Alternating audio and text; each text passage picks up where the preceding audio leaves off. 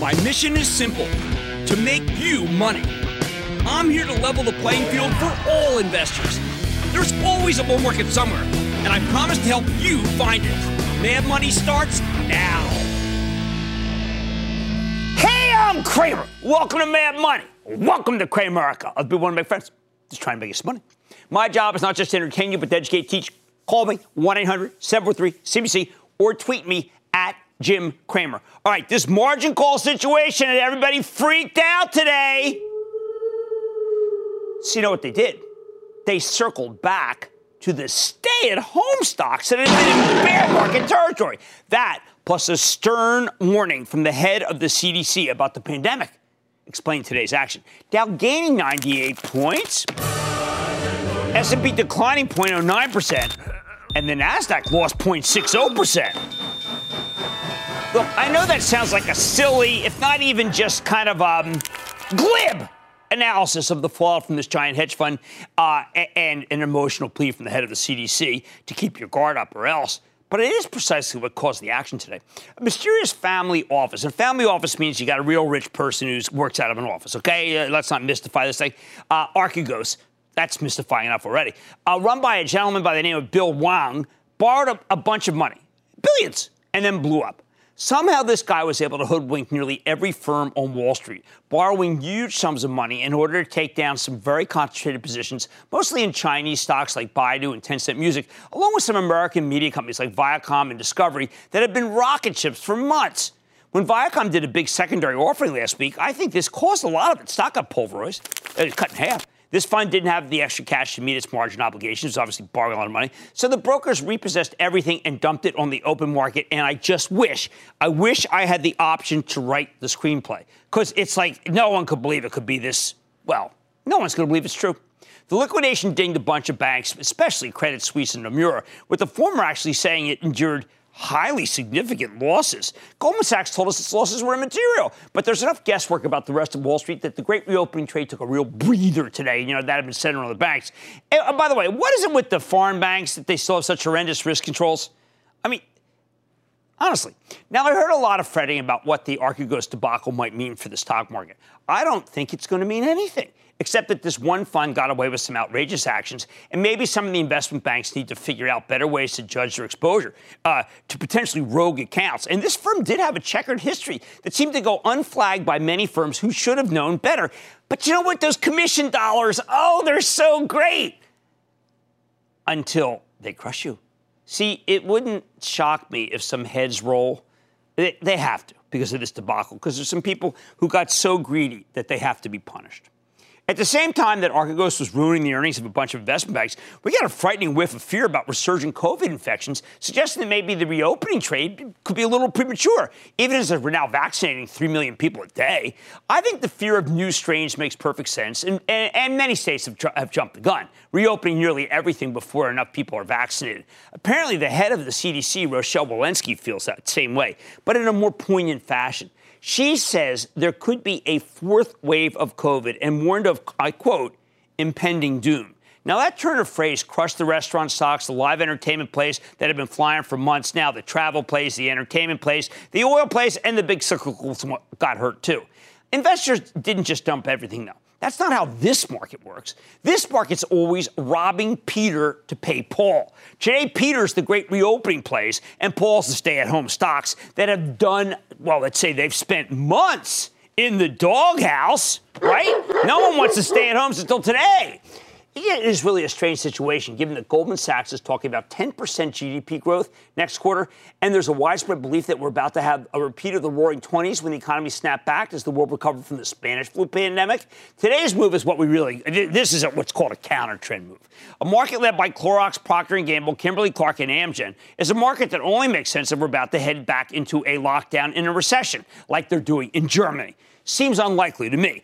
Those stocks have seen better days, and I don't think they'll make a ton of sense here, although they've fallen so far behind the rest of the market that maybe they deserve to play catch up. I respect that Johnson Johnson has a terrific pipeline, but its recent run seems very exaggerated. Those rotations have a lot of power. General Mills got gaffed last week on a not so hot quarter, but the specter of impending doom can get any cereal stock going, and now it's higher than when it reported. That is extraordinary. Last week, the legendary Larry Williams suggested buying Walmart and Costco right before the Easter holiday because they tend to do very well this time of the year. Voila! Both stocks took off. Remember, these are essential retailers, and the rallies came at the expense of the non essential stores like the Kohl's and Nordstrom. Again, we're robbing Peter to pay Paul. I think Walmart and Costco have been punished enough for being lockdown stocks. They should have terrific numbers this year. They are not done. They deserve to be in your portfolio. Come on, Costco? You sell Costco now? Walmart? It's down big. The honest part of this rotation, though, is the remarkable resurgence of FANG Facebook, Amazon, Netflix, and Google. Some of this could be pent up demand. Facebook caught a couple of uh, positive research reports today. Last week, CEO Mark Zuckerberg faced con- Congress in what I can only call a confused hearing about how to regu- regulate social media. Once the smoke cleared, you had to expect some analysts to come out of the woodwork and bull Facebook stock higher because this Congress likely won't do anything uh, they, uh, that's going to hurt Facebook's earnings. Now, here's an astonishing thing this company's growth is accelerating. It sells at just 21.6 times next year's earnings estimates, cheaper than any consumer product stock I follow. Amazon is part of a not so quick to reopen trade because it's the retailer choice for everyone who's stuck at home. Remember those days when you were stuck at home? Alphabet, the parent of Google, is kind of two faced. It's a great reopening play because it makes a lot of money selling travel advertisers. But when the stay at home stocks rally, it tends to get dragged along with them. A lot of that's the ETFs. Still, I'm betting that this counter trend rally will not have legs. When you look at the stocks that got hit today, I don't think they're going to stay down. The cyclical sold off from those emotionally charged, highly personal, and downright scary comments from the CDC chief. That would those shook me to the core. If she hadn't dropped that line about impending doom, we might have spent more time considering the possibility that the whole country could be vaccinated by May, or at least the part of the country that's willing to get shot. So much for success. Tomorrow, my, my guess is we'll forget about Archegos and begin to distance ourselves from these impending doom comments. Oh, there's still probably some Archegos fallout, but you know what I mean. Archegos, we're going to say, like, oh, yeah, that, what was that Archegos? Um, the great reopening trade should come right back. So I take a hard look at Disney and Boeing. The accelerated vaccination timetable means Disney's move, movie and theme park businesses can go back to normal sooner than we expected. Meanwhile, Boeing just won a big order from Southwest Air that was supposed to go, frankly, to Airbus. The 787 Dreamliner was just approved for sale by the FAA after multi-month suspension.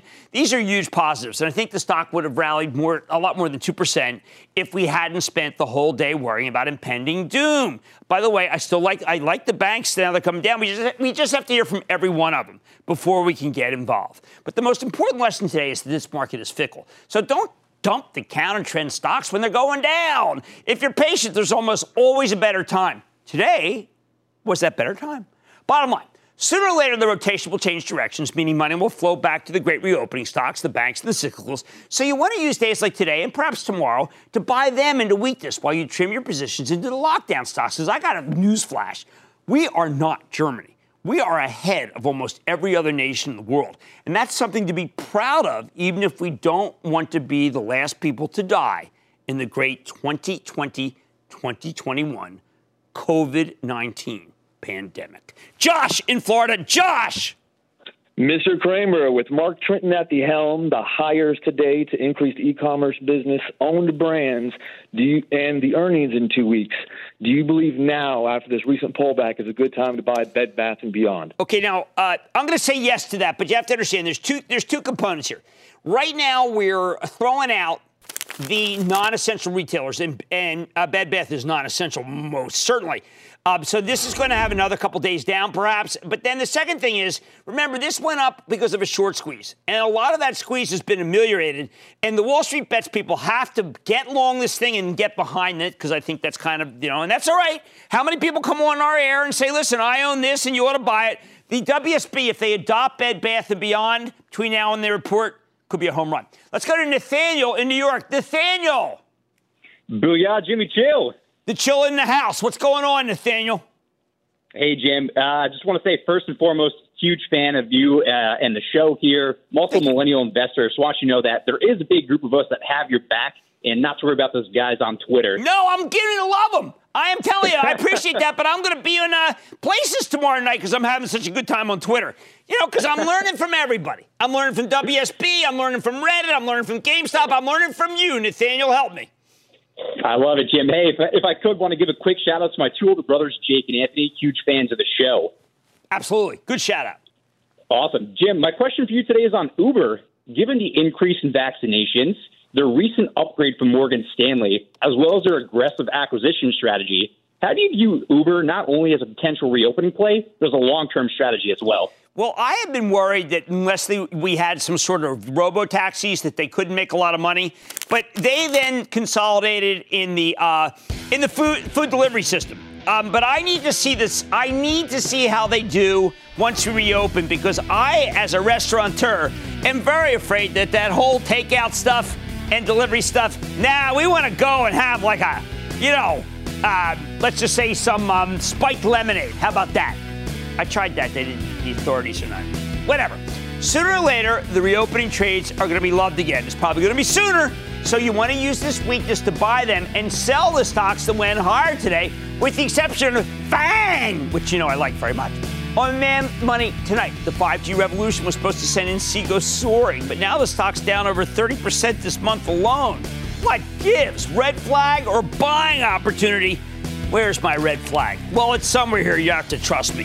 And then I'm going to talk with the CEO of Inseego, but then uh, why can't this market seem to get out of its own way?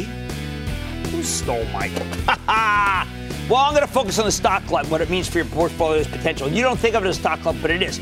And he's one of the highest profile names in the old blank check deal making. I won't even leave one for my cleaner. But these are got billions of dollars they leave it. And this guy's actually worth it. Don't miss my sit down with the legendary Bill Foley. I may, may I make a suggestion? I would stay with Cramer. Don't miss a second of Mad Money. Follow at Jim Cramer on Twitter. Have a question? Tweet Cramer. Hashtag mad tweets. Send Jim an email to madmoney at cnbc.com or give us a call at 1 800 743 CNBC. Miss something? Head to madmoney.cnbc.com.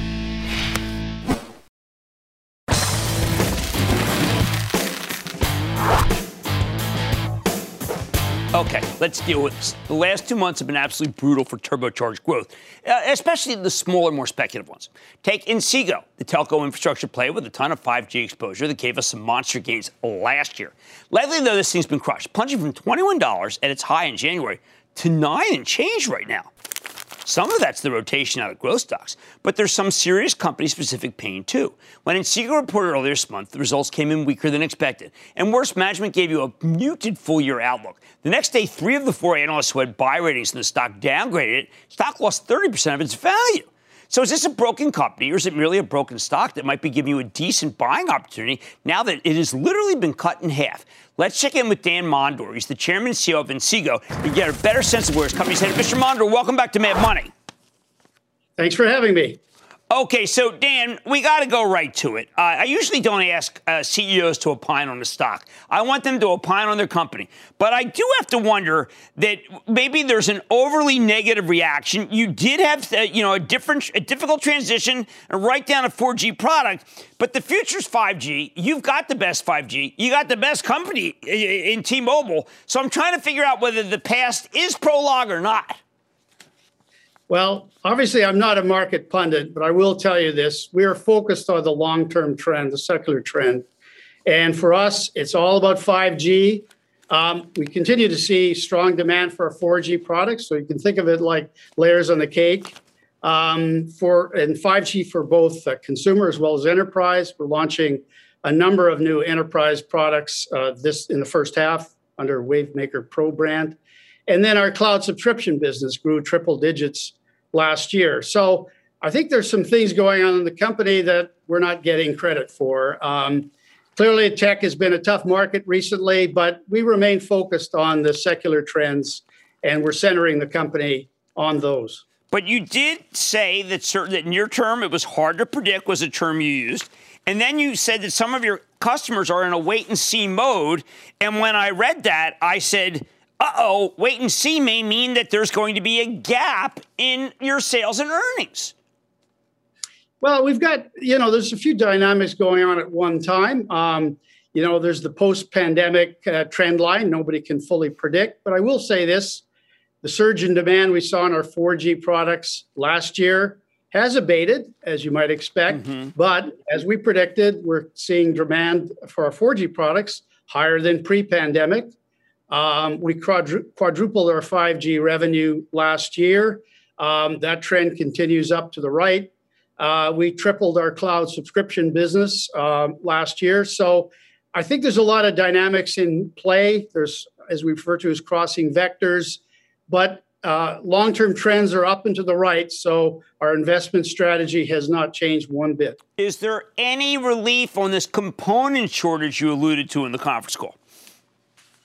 Well, it is a macro dynamic. Uh, the, the, the long lead time, the high tech components, et cetera, is, is a fact of life. So it's not, a, it's not whether that condition exists, it's what you're doing to manage it. We have a great ops supply chain team. Uh, we are working directly with the suppliers such as Qualcomm, okay. Skyworks, others, directly with them, not waiting on our contract manufacturer, buying the long team, long-term, uh, uh, long, long lead time I should say, components ahead of time to secure supply. So it's a it's a balancing act. It's a situation you have to manage. Um, but I think we're doing a pretty good job. All right, so let's talk about the, uh, the biggest win in the company history, the T-Mobile 5G hotspot. I have to believe that if you're going to be in this industry, that that had to be a deal that was closely contested, and you got it. What are the advantages you have that that T-Mobile, I think the most aggressive and best in the business, chose you? Well, I think uh, if you look firstly, uh, foremost, T-Mobile is obviously very aggressive in the 5G market. Recent analyst uh, calls after the the C-band spectrum auction, they talked about their ambitions in the enterprise space as a grow as a growth component they're focused on. Our products are for enterprise speed, reliability, security. So it was a great product market fit and and for them a long-standing relationship in our uh, subscription business, which is used to manage subscriptions as well as manage devices. So it was a great long-term relationship. They liked what we had, and now we're talking to them very extensively about our fixed wireless access products. So a great customer, and in fact, we're seeing higher growth trends out of T-Mobile in the first quarter of this year than our long-term customer Verizon. So we're very bullish on the T-Mobile. Do, do, we have to worry? I mean, that's great that it's all enterprise, but a lot of people feel that you're a work from home play. You're in that bucket. Do you think that's a fair and apt description of Inseego? You know, it's all about connectivity. Uh, work from home is a dynamic. We don't see that abating. So that is certainly a benefit for us for both 4G and 5G products. That's not what we've centered the company on. Um, we do see that trend continuing, but we make great products for consumers, broadband access to the home, as well as enterprise. And I will say this about enterprise we see it as a larger 5G market than we see the consumer market. And that's why we're very focused there and launching a number of products in the first half of this year, which will make for an exciting second half, we think. Well, let's leave it there. And I understand people at nine bucks. I don't think you're getting much uh, much credit for an unbelievable deal they have with T-Mobile. Uh, Dan Mondor, thank you so much for coming on the show. Dan is chairman and CEO of Inseego. Always good to see you, sir. Thank you. Thank you, Jim. Just because the stock goes down doesn't necessarily mean it's bad. This was a difficult transition, and you heard everything. Mad Money's back into the break. Coming up, an oversupplied IPO market might make you want to swing for the fences. But could it be better to keep the bat on your shoulder? Cramer explains next.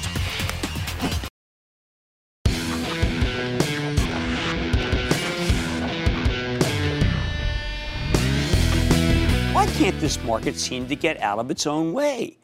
Everybody wants to talk about inflation fears or the COVID resurgence, particularly in Europe, or imploding hedge funds. But the most important story right now is the stock glut. We've got an oversupply situation, and when there's too much supply, well, guess what happened? Prices go down. Look, people, it's basic economics 101. Sell, sell, sell, sell. Too much supply, not enough demand. I keep warning you about the stock glut because this stuff never gets the attention it deserves. We always focus on the fundamentals. They matter plenty, but the stock glut is more insidious, harder to track. Sure, it would be better to focus on big picture economic developments. Yeah, the Fed, it does matter. People ask me about interest rates, they matter. But sometimes the action's all about the boring mechanics behind the scenes of the stock market. See, thanks to all these SPAC deals and IPOs and secondary offerings, we've been inundated with new shares. And there's just not enough money coming in to sop them all up. I need you to take this problem seriously. So tonight I'm walking you through the details of the stock glut because it's coming at us from every angle and it is just relentless. Why don't we start with the initial public offerings? Last week, the IPO experts at Renaissance Capital, thank you so much, people, published their first quarter review. And this document was chilling. Listen to this. Quote, explosive IPO market delivers the busiest quarter since 2000, end quote. When the dot com bubble burst back then, it was the stock glut that pushed us over the edge. So you never want to see this kind of comparison. It's been 20 years, but I managed to flag that then. I'm flagging this one now. The first quarter isn't even over yet, and we've already had more than 100 deals. That's just regular deals. It doesn't include the nearly 300 SPAC offerings. We'll get to those in a minute. In terms of the amount of money raised, this was the biggest first quarter for the IPO market in history, with tons of tech and healthcare deals. And there are a lot more on the way next quarter. You can tell there's too much supply because many of these deals have started to fizzle. According to Renaissance, the average IPO returned just 8% this quarter. Now, just look at it last week when we had 17 traditional deals, which ties the record, by the way, for the biggest week in history. And you don't want that record. More than half of these broke down below their issue price on day one, and that is shameful, Wall Street syndicates. You had DigitalOcean, a cloud infrastructure platform for small medium sized businesses. Now, this is the kind of deal that Wall Street couldn't get enough of last year. Last week, though, DigitalOcean priced at 47 then opened at 41.50. That's an instant money loser. It's now at 40 after another bad day. Crimean Ocean. You had Diversey, Diversey Holdings, which is a cleaning and hygiene company with both products and services. Might have been a great last spring at the height of the pandemic name, but there's no appetite for that now. Diversey priced at 15, three bucks below the bottom end of its proposed range, then opened even lower at 13.50. It's rebounded just under 15 now, though that doesn't really inspire a lot of confidence as far as I'm concerned. Then there's Zoo Zhihu. It's a Chinese internet play that opened down 15%. Now, how about Alignment Healthcare? Senior health play with a technology kicker. This thing came public at 18, opened at 1905. Hey, it went up, but by the end of the day, it was down 17 and change. Today, the stock made it back to 19, which is the high end of the original range, not exactly cooking with gas. Meanwhile, we're still getting tons of low quality Chinese IPOs. Now, I've been warning you away from these for years. No one listens. These typically perform worse than their American peers. No one listens. It's like the Gollum. I'm not listening. I'm not listening. I'm buying Chinese IPOs. The pattern hasn't changed, especially now that the Chinese market's rolling over. Their stocks are, the, hey, got to tell you, the stocks of China, it's the lowest quality export that we get. Making matters worse. The spigot is still open. We've got eight more deals expected this week, two per day. If that's not enough, next month's Coinbase, the cryptocurrency exchange platform, is doing a massive direct listing. No lockup on insider selling. That means something like $90 billion worth of stock could be about to hit the market. I don't care how much you like Coinbase, the market doesn't have a place for that. Of course, not everyone will sell, but if 30% are ringing the register, that would put this at the same level as the largest IPO in history. Regardless how you feel about Coinbase, that's a lot of stock. Doesn't help that Robinhood's IPO is coming up too. Whoa, that's irony, right? We don't know when that'll be. If it comes anytime soon, I think it's a tough swell, given that so many of Robinhood's younger clients are now fleeing the market like mad. And remember, I notice I didn't say rats from a sinking ship. I did not use that analogy. I want to repeat, it. I didn't use it. The traditional IPOs are only one part of the stock glut. The second piece of the puzzle, the SPAClash. These special purpose acquisition companies just keep coming, even though the whole SPAC ecosystem is falling apart. So far this year, we've had nearly 300 SPAC IPOs where a manager convinces investors to give a big pile of money that they'll spend buying other businesses. That's more SPAC offerings than we had in all of 2020. New SPACs sell stock at 10 bucks, and typically the shares pretty much sit there until management finds something to acquire. Last week, though, we saw a number of new SPACs dropping below 10 bucks, called breaking the buck. That's nuts. Until they do a deal, these things are piles of cash. Cash easy to value. So dropping below 10 bucks is an ominous sign. Last year, whenever a SPAC announced it was doing a deal, the stock would soar, which is why so many institutional money managers convinced themselves that SPACs were basically free money. That's why the celebrities rushed in. Now, though, uh, we've mostly stopped seeing these pops, and believe me, the celebrities are going to run out just as fast as they ran in. In many cases, SPACs are actually going down on the news. Last week, Thoma Bravo Advantage, that's a private equity backed SPAC, told us it's buying ironSource, a mobile marketing company. Over the next few days, Thoma Bravo Advantage lost 5.5% of its value. And by the way, Thoma Bravo is an excellent firm. Last Tuesday, Jaws Spitfire Acquisition announced a deal to buy a 3D printing company, hot as, hot as a pistol, but the stock dropped 5% on the news. Too many special purpose acquisition vehicles, not enough money to recklessly bid up their stocks. Every dollar that's sitting in some newly minted SPAC is a dollar that can't be used to buy something else, including any of the other SPACs. So there's an IPO problem and a SPAC problem, but we've also got a secondary problem as publicly traded companies sell more stock to raise money. It's those are really primaries, but we call them secondaries because once the deal's been uh, the IPO came, anything after is regarded as secondary. Now you got a bunch of IPOs from the class of 2020 that are going back to the well for more capital. Lemonade did a $900 million secondary. AZEK did a $920 million offering. You've also got highly successful SPAC names that want more cash. QuantumScape, the electric vehicle battery developer, sold 10.4 million shares last Thursday at 40, which is why the stock plunged from 62 to 42 right now. There's MP Materials, high profile that, 6 million shares secondary. Skillz, that's with a Z, sold 32 million shares at 24, a big chunk from its selling shareholders. These are actually some of the best of the SPAC stories, but their stocks have cratered under the weight of these new shares. Then there are the more established companies like Viacom CBS, which sold nearly 3 billion worth of common and convertible preferred, and that caused uh, a lot of people think that was the proximate cause of what we saw with that crazy hedge fund the family office. One last source of excess supply insider selling from last year's IPOs as their lockups continue to expire. This will only get worse because in six months, the usual time when lockups expire, you can expect a wave of selling from all these companies that are coming public right now. With all this new supply, it's no wonder the fast growing tech stocks can't find a bottom. We need to digest all this excess, eh, all the excess shares. That takes time. You can also understand why we crave the food and drug stocks today because they aren't issuing new shares. They're buying back old ones. The bottom line between the IPOs and the SPAC attack and the big secondaries, we're being flooded with stock right now. So the market's going to struggle until Wall Street turns off the spigot. Unfortunately, there's no sign of that happening yet. So you have to keep being careful until Wall Street realizes that the golden goose is about to get the guillotine if they aren't careful. Dan in Maine, Dan. Booyah, Jimmy Chill. Booyah, what's Dan. On? What's happening? Hey, about a month ago, Todd Hines came on talking about XL Fleet and UBS Arena, their partnership. Uh, literally right after Carson Block, famous short seller, came on, released a report saying uh, the logos weren't actually what they had, the renewal rates were pretty bad, and John Ledecky uh, is the only reason that that agreement even happened in the first place. I tend to like the business model. Back in December, it was a steal at 15. Is it still a steal today at $9 and change? Well, we're now in the moment back? where no one wants to touch any of these, even if Ledecky has the Midas touch. People don't want to own it. It has come down a great deal, uh, uh, but I, I, am being very cl- careful and very clear. People do not want these stocks right now, and it doesn't seem like it's going to change anytime soon. We are being flooded with stock. So the market has to struggle. It's going to struggle a bit until it puts away all the stock and the spigot closes from Wall Street. The syndicate managers have to push back to the SPACs and to the companies. Push back, syndicate. I've got your back. What's more Mad Money Head? What does one of the biggest dealer makers in the SPAC space make of the recent backlash? Don't miss my sit down with someone who actually is doing good for you in the SPAC world, Bill Foley.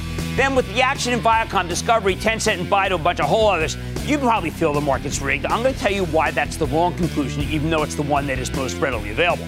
And all your calls rapid fire tonight's edition of the Lightning Round. So stay with Cramer.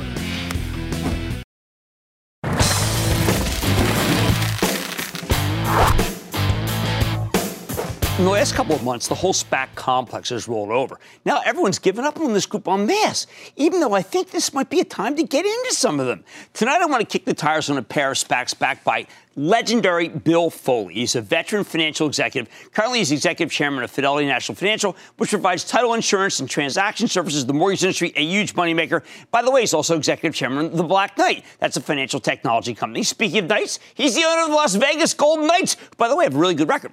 But what matters right now is that Foley's become a major player in the SPAC space. He's got two that have already announced deals. Foley Trasimene 2, which trades under BFT, about to close on its acquisition of PaySafe, a gambling oriented payments platform. Then the original Foley Trasimene, which trades under WPF, which is buying Alight Solutions. That's a cloud based enterprise software play. Now, in the last couple of months, both stocks have been pulled back substantially, so this could be the moment. Let's go straight to the source with Bill Foley, the founder and chairman of both these SPACs. Mr. Foley, it is an honor to have you on Mad Money. Actually, it's, uh, it's, it's my honor to be here, Jim. Thank you very much. Bill, there is something about PaySafe that now that I've studied it, okay, and I admit that I hadn't, that may be the ultimate stock for this moment, whether it be with the crypto wallet, whether it be the connection with DraftKings, whether it be Google Pay, Ritchie Brothers. I mean, you have in one company captured exactly the future. How did you put this together? Well, you know, we did a search uh, when we did when we launched Trasimene One and Trasimene, and then Trasimene Two. We basically uh, searched and went through about 300 different companies, uh, identified roughly 10 to 15 that we were really interested in, uh, and uh, PaySafe was right at the top of the list. PaySafe and Alight were my top two top two choices, and fortunately, I had some uh, have some good friends at Blackstone, and we were able to negotiate transactions on both both companies with different fellows at Blackstone, um, Martin Brand in one case, Peter Wallace in the other. Uh, but it was really a detailed search to find these companies, and we wanted companies that had some size because the the Tres the Trasimene SPACs are are both about uh, a billion and a half in size in, in terms of capital that they could deploy. Uh, and we're uh, we're thrilled with both companies, frankly. And PaySafe in particular is is ubiquitous. It's just a it's just everywhere in terms of the gaming world and digital wallets, e-cash solutions. Uh, so I'm, and, and we actually go public tomorrow as uh, we start trading on trading on the New York Stock Exchange. Yeah, that's one of the reasons look, I do not mean to slight Alight, excuse me for the poetry, because Alight is a company that has much, really has margins that could expand to where automatic data is and Paychex, and people are familiar with both those companies from our show. And it also got a federal federal thrift savings plan contract, which shows you your best in show. That was a huge win. But we've got to talk about your your new point. You have this uh, NETELLER, uh, which is an um, Skrill, and now you've got a partnership with Coinbase. You've got the world, Bill. It's the world. Well, we have a, we have a real opportunity with PaySafe in terms of the launching of North American gaming and being right at the heart of it. And we're we're already working hard on a couple of different partnerships and acquisitions that uh, will really establish as the preeminent uh, iGaming leader in North America. So I'm I'm excited about PaySafe. It's uh, it's a it's a really a great company. Well, I mean, I look at it. I, I don't want people to, to get to get it lost in these different SPACs. This is an extremely profitable company, Bill. I mean, hugely profitable. It is. You know, this, the the companies we look for at our SPACs, we want real companies with real revenues, real EBITDA that are some sort of a platform that we can then expand and uh, engage in M and A transactions and really grow the business. And I have a uh, I have um, I'm going to have make high demands on PaySafe's management team to grow that business uh, really aggressively and expand margins. Uh, so um, I'm, as, you can tell, I'm very excited about PaySafe. Well, you should be. I mean, we have profiled a bunch of your. We love DraftKings, have loved it since it came public. You have Roblox, you have Fortnite, you have Twitch, Electronic Arts. I mean, you own more wallets. Is it fair to say than anyone in the world? Um, correct. It's, that's true. We're, we're primarily international in terms of our in terms of our Skrill wallet. We're just starting to expand domestically, but we have some ideas about how to penetrate the US iGaming market in terms of getting involved with the brick and mortar businesses and going to going to cashless in the in casinos. And we're pretty far along with a couple of different ideas that we've been working on concurrently with taking PaySafe public. It's very clear that one of the things you want to do, you like, you're not a big fan of leverage. You're trying to get leverage down as soon as possible. Absolutely, absolutely. Our goal is in the PaySafe's case, we're taking it down to 3.5 to 1, and in Alight's case, down to 3 to 1. And that gives us the opportunity then to lever back up to say 4 to 1, uh, borrow a bit more money, make some significant acquisitions.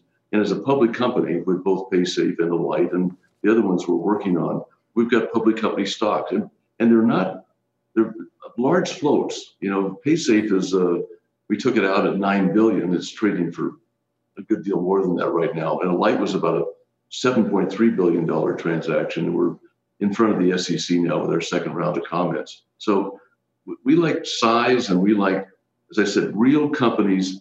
We also bring something else to the party, and that is capital. So, right. in the in case, and you mentioned it, in the case of potential redemptions, uh, you know, we have capital and to step in and support the acquisition that we're making. And a lot of these SPACs really don't have The sponsor doesn't have the capital. They do. They do. That's Well, that's Bill, a big difference. Well, look, I've got to tell you, it is it is just fabulous. It came on the show. These are two great deals. I've studied these deals all weekend. I keep thinking the public are finally going to be treated with two that I think are terrific. That's Bill Foley, founder and chairman of Foley Trasimene, and I've got to tell you, PaySafe. I, I don't know. I mean, if I had to buy one of these SPACs, it would be PaySafe. Man, money's back after the break. Just chill out. Is this Chillmaster Jay? The chill man is in the house. He's happy. The lightning round is coming up when Mad Money returns.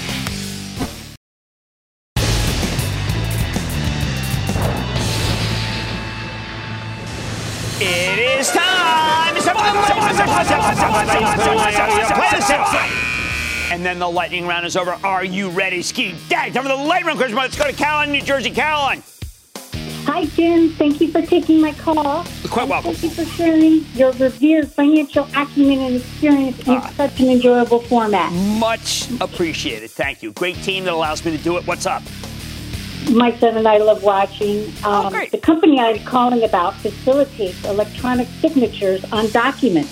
Should I sign or decline starting a new position in DocuSign? Okay, DocuSign's DO. down gigantically from its high, but it's regarded as being a work from home stock. And until we see another quarter which shows that it's not a work from home stock, I think it can stay under pressure because that's how vicious this market really is. This is an ugly W market. Let's go to Harry in Missouri. Harry, Hey, Booyah, Jim. How are you? I am good. How about you?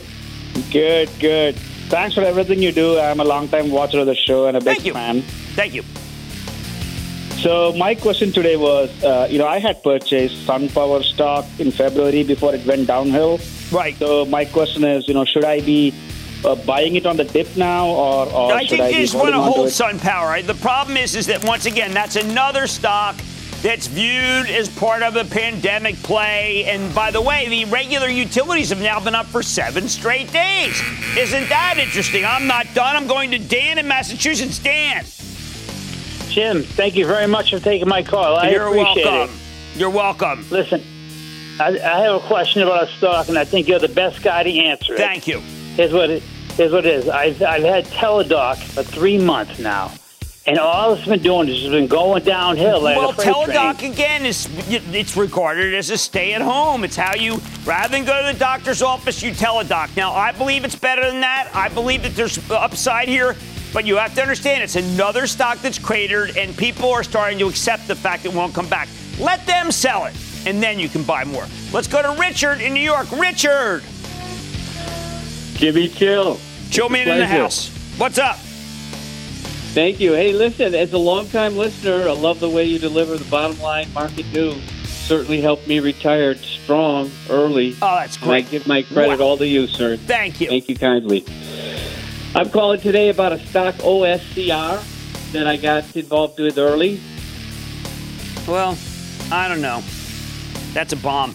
Uh, you know, it's a health insurance company that nobody wanted. It's a good example of what the syndicate should have pushed back. The syndicate desk should have said, you know what, we're not ready for this deal. Come back another time. But no, they all got to make their quarters. They all got to be so greedy. And the result is bulls make money, bears make money, pigs, nothing. And that, and gentlemen, the conclusion of the lightning round. The Lightning Round is sponsored by TD Ameritrade. Coming up, when the market's gears grind your positions into red dust, don't get mad, get mad money. Cramer shares the goods on how to persevere when the market feels rigged and bounce back with mad money. Next. Take control of your financial future with the new madmoney.cnbc.com. Cramer's exclusive CEO interviews, full episodes, analysis, even your own soundboard. Plus, special access to Mad Money 101 with rules and techniques to break down the market for all investors. The red flag that makes me drop a stock immediately is It's everything you need right when you need it. The new madmoney.cnbc.com.